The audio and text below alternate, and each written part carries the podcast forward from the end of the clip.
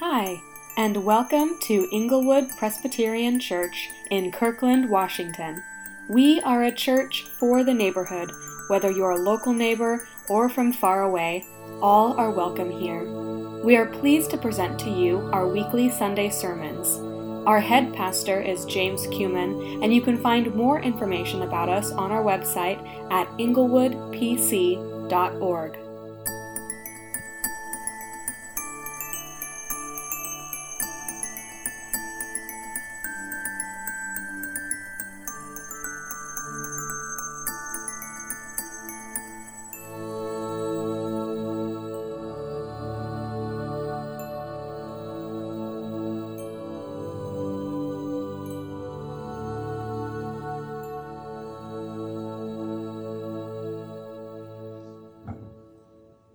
scripture today comes from Acts 16, 30 to 40, and Philippians 2, 19 through 30. Uh, the pastor gave me a summary this morning, and I was really hoping that he'd left out a couple names, but he didn't, so wish me luck. uh, from Acts 16. A few days later, Paul and Silas were arrested for creating order in the town because, disorder in the town. Because of the crowd's demonstrations, they were placed in prison. About midnight, as Paul and Barnabas were praising God, an earthquake struck, knocking the prison doors open and unleashing the prisoners' chains. The prison guard, embarrassed at realizing he totally failed his work, was about to take his own life. But shaking with fear, he came to Paul and Silas and asked, What must I do to be saved? They said, Believe in the Lord Jesus, and you shall be saved, you and your family. They shared the word of God with the jailer and the others in his house. That night he cared for Paul and Silas by washing their wounds. At that point, the jailer and his family were baptized and ate together in the jailer's home and were filled with joy because of the love of Christ. And from Philippians 2 25 to 30. I am sending Epaphroditus a member of the Jesus gatherings in Philippi, back to you. You sent him to help me in, the, in my need. Thank you. He and I have become real brothers, working and battling side by side. Now I am sending him home again, for he has been homesick for all of you and upset because you heard that he was ill. And he surely was. He almost died. But God had mercy on him and on me. So I am all the more eager to get help to, to get help to return him home. Welcome him in the Lord with joy, for he risked his life for the work of Christ here in Rome on your behalf, since your hometown, Philippi, is hundreds of miles away. The word of the Lord. Thank you, Thank you Eileen. You did very well with that everyday word of uh, Epaphroditus. We know lots of people by that name. And so, let me make sure we're on the big screen and the technicians will help. Um, so I invite us to pray as we look at, at two themes that come out of the second part of Paul's second missionary journey. Two themes belief or believe that's the first part that comes out of Acts. And then the second part, the second part is community and relationship. And as I was reflecting on that word today, I thought, you know, before COVID, you know, we could have said, oh, we need relationships, and it would have just gone over our heads. And now we see how important relationships are. So this is the, this, these are the two parts of today's message. And um, as soon as we, I think we're good to go. There we go. Okay, great. Thanks. Let me pray. Father, thank you for your word. We pray that you would be instructive to us about belief and about relationships. For we pray this in Christ's name. Amen. Well, Paul's second missionary journey is going to take us to Greece. And as you go to Greece, you might run across Ingrid there because uh, she has just returned from there, and so afterwards quiz her about the insights that she has. Now, most folks, when they read Paul's letter to the Philippians, go, okay, yeah, nice place, whatever. And it just goes over the top. Well, his letter to the Philippians was written about 60 AD, and, and that was a very significant town in Greece that you can see on the, in the middle of the map. And so you see the two towns. He had the Macedonian vision when he was in Troas, there in Asia Minor. And then the first stop, the man from Macedonia saying, Come over and help us. And his first stop, their first stop, was in the town of Philippi. If you're looking for a place to go and visit, uh, check out Greece and be sure to put Philippi on your list. As you see these beautiful homes that exist there today, it's, it's a very inviting place. It's a very popular tourist uh, destination. Now, the other part is a little different. And that is that Philippi is considered a World Heritage Site. And about uh, 20 years ago, when a, a, group of us from Yukon Presbyterian, Alaska, were doing a study leave together in the Holy Land, we visited Philippi, or modern Kavala. And we walked through this area that you see on the screen. My guess is that the whole area, with all the artifacts, would be as big as your whole campus ground here for the church and beyond. A ton of artifacts. And one of them that we saw was the prison. And what they did with prisoners is they put them underground, kind of in caves. And that's where Paul and others were in prison when the earthquake came. Philippi, the first stop of the missionary journey. And then out of that, we will see in a moment Paul's letter to the Philippians of that town in the first century. So, the big question under the heading of belief is that the earthquake came. The jailer was to keep all these prisoners in prison and of course, their chains were breaking and the prison doors were going open and, you know, they were escaping. And he had failed his job. In the midst of all those feelings of failure, he went to Paul and said, What must I do to be saved? I mean, that was a giant question. I've shared with you once before that that question arose in my life.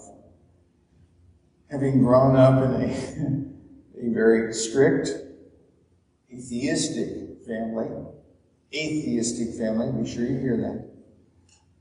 Uh, as I moved into my junior year of high school, I began to ask that question. If I were to die tonight, would I, would I go to heaven? And and my friends gave me the advice of, well, uh, try to be good. Okay, that worked for an hour or two and I completely failed. Duh. and then it was not too much later that I was, uh, well, you know, when you're in high school, you know, a few years ago when you were in high school, you were dating and so I was dating this girl, we were exchanging romantic letters. And in one of her letters, she knocked me off my chair because she quoted this verse Believe on the Lord Jesus, and you shall be saved. You shall be made right with God. I, of course, had never read a Bible. Mm-hmm. And so following that verse, she then quoted John 3, 16, For God so loved the world that he gave his only begotten Son, that whoever believes in him should not die, but have everlasting life. Those two verses, first two I'd ever read, were total, total game changers for me. And in a similar way, we see this in the book of Acts with the jailer. Because he says, What must I do? And Paul says, Believe on the Lord Jesus, and you shall be saved. And then as we read the rest of the passage, we see this big turnaround in his life. It says, number one, he and others began washing and caring for the wounds of Paul and the other prisoners. And it says he then was baptized and then he invited them into his home for a meal. That is really big.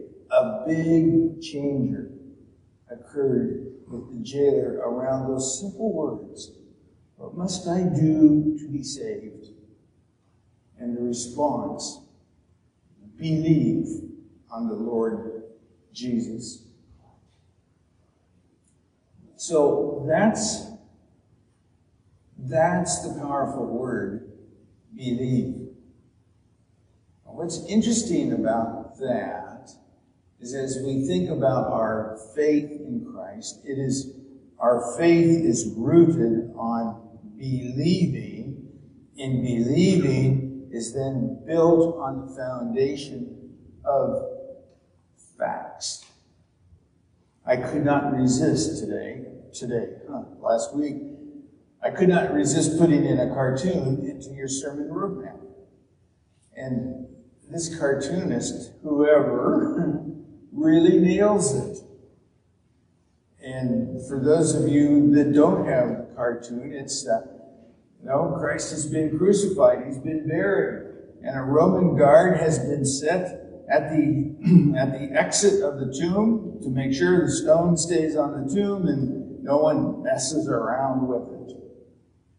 Well, the facts say that Christ was resurrected. He was found standing again.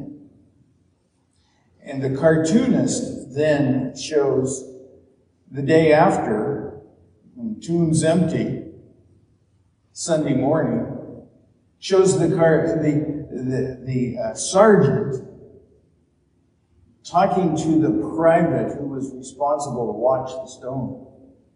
And sergeant says, hey, listen, don't, this is no big deal. Listen, don't worry about this. Don't think about it. This will all pass over in a couple weeks. Duh. Duh. That is one of the hardcore facts of our faith. And what's interesting relative to doubts is this statistic on the screen that the Gospel of John was written to help people find the evidence, the foundation for their faith. And the statistic that the word believe or belief is used about 95 times is amazing. And his thesis statement, John chapter 20, says, he writes, These things have been written in order that you might believe. So, this whole Gospel of John is set up to help us find evidence for our faith. Again, this goes back to our original text. The jailer asked, What must I do to be saved?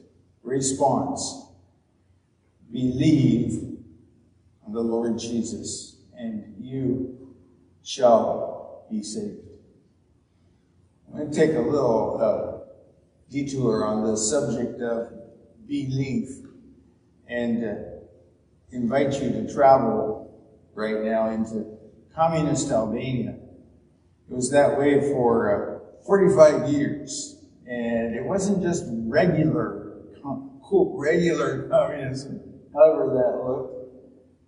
But the dictator said China and Russia had compromised true communism. And so his goal in Albania was to create a pure uh, communism, not compromised.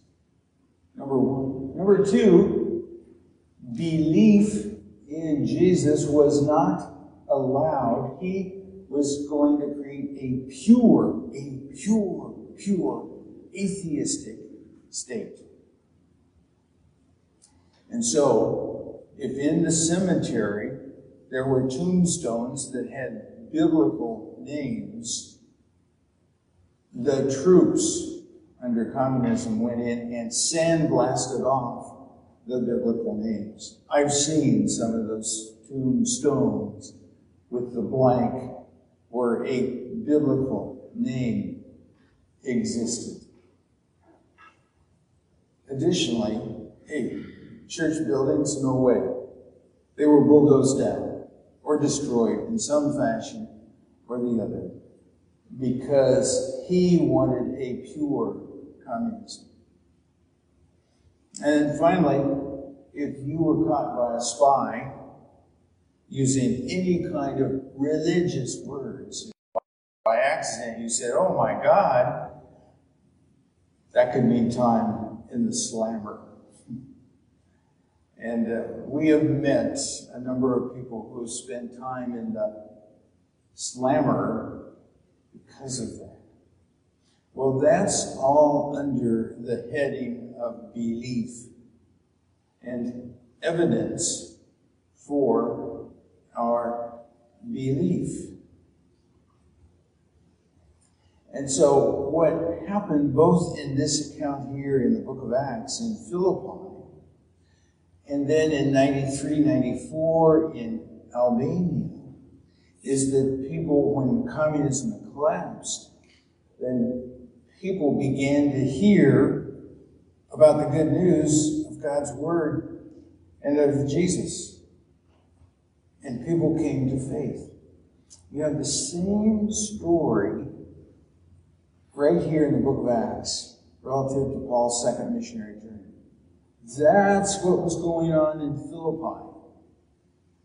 And they didn't build buildings like this, of course, but they had house churches. And so they had these, all of these folks coming together, now desiring to follow Jesus and make him central in their life. And they began meeting in one another's homes. That's what happened in the first century. That's what we see in the book of Acts. All under the heading of belief. I included this picture because many, I've been privileged to be part of many baptisms at this lake in Albania. And the coastline that you see behind is if in the map you simply look east from Albania across the lake, you see Macedonia, modern Macedonia. And one of our jokes with our teams as we've been there and we've been enjoying the seashore and of the edge of the lake, we said, well, hey, well, why don't we just, uh, we just swim today to Macedonia? It's a nice day. And uh, we've never done that because nobody in our group ever had any waterproof passports to get into Macedonia. You see, that's what Acts says. People came to faith in Jesus. Acts 16. They came to faith in Jesus. They were baptized. And then part two, part two of our message today, our reflection today. Number one, belief. Number two, relationship. So they came to faith in Jesus and then just did not walk off alone by themselves. But the account over and over everywhere is that one Jesus follower meets another and meets another, and they become a community. We could call it a church, a gathering of believers. So, belief, number one, what's the foundation for your belief? Number two, out of that comes relationships. And that's a central piece to what the church is. And this takes us to the last part, which was Eileen's great, great articulation of that word, Epaphroditus. So this is under the heading of relationships. And, and it says that that church, let's look at the map here, there we go. That church in Philippi, run the calendar ahead about 10 or 15 years. Paul's in prison now in Rome, Italy. And that church in, in Philippi had such a commitment to Christ and to one another and they and Paul and others had become so close because of what he had done in sharing the gospel. Subsequently, they realized that he was in prison. And they could not just blow it off. You know, it'd be easy to say, oh, well, that's he's far, far away, and I, I just hope he'll be okay. But there's nothing we can do And we've all been in settings where that has been said. Oh, well, yeah, nothing we do. But here's a, here's a church that had a great grasp of what is their vision. And part of their vision of the Church of Philippi was to care for one another as fellow believers, including care for the Apostle Paul in prison in Rome. I've talked about this before, and I've invited uh, people listening to think about uh, okay, what would it take for you to travel to a location about a thousand miles away from here? You travel toward the East Coast, and yeah, along the way you'd get maybe a thousand miles. But you see this map, they not only had the travel on land through Greece and then to the Aegean Sea, they had to cross the Aegean Sea, and then they had to travel up through Italy to get to Rome. Now, part of the reason we know this is true is that Paul wrote his letter that we read today his letter to the Philippian believers about 60, 63 AD. And part of it, as you see in chapter 2 and beyond, part of it is was a thank you letter. Hello? A thank you letter way, way, way back to that Philippian church. A thank you letter for all that they did. Well, as you probably can guess, um, Paul did not send a text message or an email to the church saying thank you. no, this letter that he wrote that we have in the Bible was taken by Epaphroditus, one of their members, one of the members of the Philippian church that they had sent Epaphroditus to Rome to care for Paul and to take this big care package. Well, that's a model. That's a model of a church that's really reaching out. They could have just stayed in their own little town. But they were committed to supporting one another, like the Apostle Paul, Timothy, and others who had cared for them. So much that they sent one of their members, one of you, one of you need to get on the on the horse and travel uh, a thousand miles with this package. Who will do that?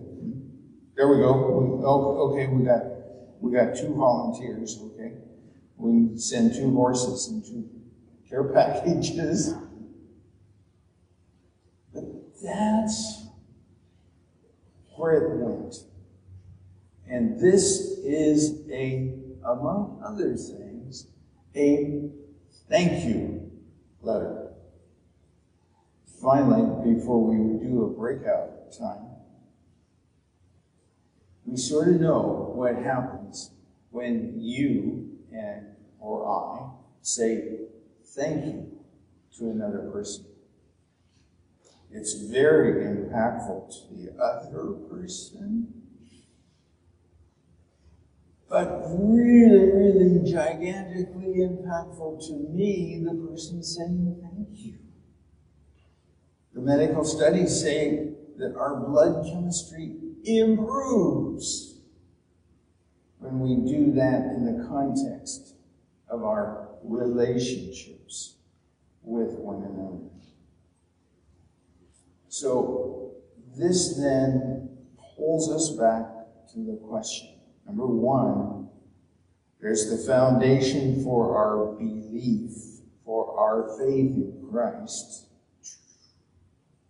And then number two, this talks about relationships as Jesus followers.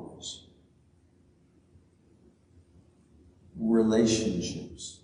I've mentioned before that the, the number of verses that have the phrase one another in them, love one another, encourage one another, support, pray for one another. There are about 75 of those verses in the New Testament. Hello? What does that say? It's talking about the importance of relationships with each other. So I invite you to prepare to do a little learning and conversation uh, with one another in, um, in a breakout group. And in your sermon outline at the bottom, it says the Philippian church is a superb model for today's church. And then there's three choices, which phrase helps you to capture what it means to be in the church. Number one, a new community sharing Jesus' love and welcome with others as the meeting of recovering sinners anonymous. Number one. Number two, a gathering of Jesus followers seeking to apply his lifestyle and teaching to their heart, soul, body, intellect, family, relationships, work, possessions, finances. Or number three, a collection of Jesus goers. Hmm. That may be a new phrase for you. I invented it. Jesus goers have to do with Christians who choose not to just stay in their comfortable little corner, but are open and actively going. And that might be around the corner, might be around the world. So, number three, a collection of Jesus goers helping one another to take the good news to the neighborhood and to the world. Now, finally, in your group, as you discuss which one of these get your attention. There's not a right answer or a wrong answer. But would one of you leave, one of you take notes? so that that can go back to your session, so they can learn from that. Also to your board of deacons. Because deacons are very important in providing the, the care element, the relational element in the life of a church. So would you make sure you who take the notes, that the notes are clear? And let's do this. Let's have you just stick them under the door of Ingrid's office so they can then be typed up and be sent to session and to deacons. So you make this concrete. Okay, um, let's do this. We're going to do this a little differently. All of you, let's do three groups. All of you who were born uh, January, February, March, make a group over here. Those of you who were born April, May, June, July, a group there. September, October, November, December, a group here. And if you end up cheating, it's okay. Okay, ready, get set, go.